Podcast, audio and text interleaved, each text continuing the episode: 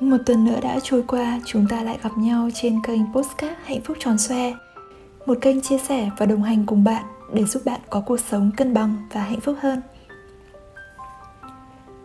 Trong chuỗi series giao tiếp kết nối trái tim, tuần này sẽ nối tiếp với nội dung cách cảm thông và lắng nghe để tránh những xung đột không đáng có. Ở các postcard trước, chúng ta đã cùng nhau chia sẻ cách hiểu nhu cầu của bản thân, cách nói ra nhu cầu của bản thân còn để có thể cảm thông với người khác thì cần tập cách nhận biết nhu cầu, cảm xúc của họ. Trong khi giao tiếp, đặc biệt là khi mâu thuẫn sắp xảy ra, hãy cố gắng nhận biết nhu cầu, cảm xúc của người khác. Cho dù việc nhận biết đó không chính xác đi nữa, thì nó vẫn chứng tỏ rằng bạn coi trọng cảm xúc của họ.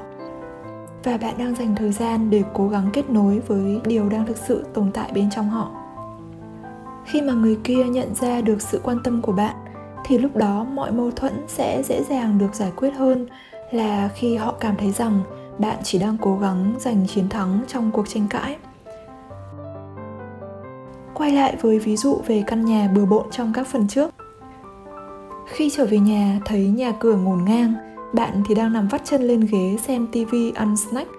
Có thể chồng bạn, một người nóng tính, sẽ gắt lên. Tại sao em suốt ngày để nhà cửa bừa bộn như vậy? Em có biết anh đi làm về rất mệt mỏi không? Cả ngày em ở nhà chả làm được việc gì cả. Thường thì một vài phản ứng như sau của bạn sẽ gây thêm căng thẳng. Một là, bạn lờ đi, chả nói gì cả, tiếp tục tăng volume tv to hơn nữa. Hai là, bạn cũng chẳng chịu thua. Anh gắt cái gì chứ? Em vừa đi chợ rồi nấu cơm, ở nhà cũng còn bao nhiêu là deadline phải hoàn thành. Lời qua tiếng lại, nếu lúc này cả hai đều cùng cố gắng tranh cãi xem ai đúng, ai sai thì có thể từ chuyện dọn dẹp sẽ dẫn đến những chuyện to tát hơn thế. Rồi từ câu cằn nhằn sẽ trở thành một cuộc cãi vã nếu hai người cùng cố gắng bảo vệ bản thân với những lý lẽ riêng. Thay vì thế, hãy tập cách lắng nghe và đoán xem đối phương đang có nhu cầu gì. Khi bạn bắt đầu thử đặt mình vào vị trí của anh ấy và đoán, có phải hôm nay anh thấy rất mệt không? Công ty có chuyện gì à? Nếu mà vẫn còn tức giận, thì có thể anh ấy sẽ tiếp tục chút giận vào bạn. Đó là một phần thôi, nhưng anh đã nói với em bao nhiêu lần rồi là đừng làm đâu vất đó. Quần áo cần giặt thì cho vào trong giỏ, cứ vứt lung tung khắp nhà. Thực ra thì đây mới là nhu cầu thực sự của anh ấy, rằng nhu cầu thực sự của anh là anh cần được cảm thấy mình quan trọng, rằng nhu cầu và lời nói của anh được lắng nghe khi bạn kìm cái phản ứng muốn tấn công và tự vệ trước thái độ nóng giận của anh ấy lại và hỏi anh ấy rằng, có phải hôm nay anh thấy rất mệt không? Thì anh ấy sẽ bắt đầu cảm thấy dịu lại đi rất nhiều rồi, vì hiểu rằng bạn đã bắt đầu quan sát và để tâm đến những gì anh ấy nói, chứ không lờ đi hoặc là tranh cãi đúng sai và quyết giành phần thắng. Hãy thử đoán và nói ra một nhu cầu nào đó của đối phương mà bạn cho là đúng việc bạn đoán đúng nhu cầu của người kia hay không thì cũng không quan trọng bằng việc bạn cho họ thấy rằng mình đang tìm cách hiểu họ và cảm thông với họ. Tuy nhiên thì việc này không dễ. Trong hoàn cảnh cảm thấy bị tấn công, chúng ta thường có phản ứng tự nhiên là bật một chế độ phòng thủ. Lúc này thì trong tâm trí, chỉ có hiện lên hình ảnh rằng người kia sai, rằng thái độ của họ là không đúng mực cho dù họ đang cố gắng bày tỏ một nhu cầu gì của họ đi chăng nữa, thì chúng ta cũng không thể nghe thấy.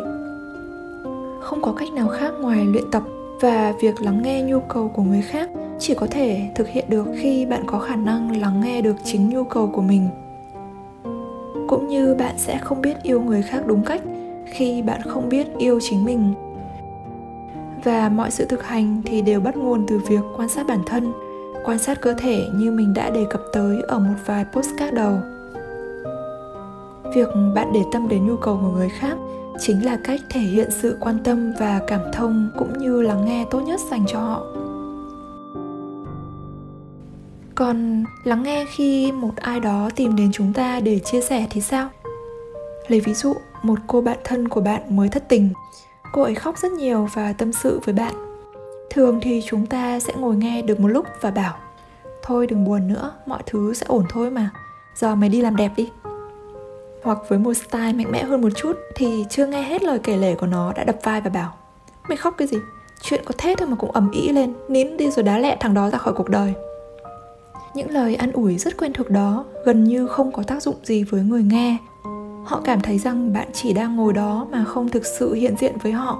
Bạn đang nghe cho có chờ cho câu chuyện nhanh nhanh kết thúc để rồi thể hiện cho họ thấy rằng nên làm gì và không nên làm gì mà thực sự không coi trọng điều đang tồn tại bên trong họ.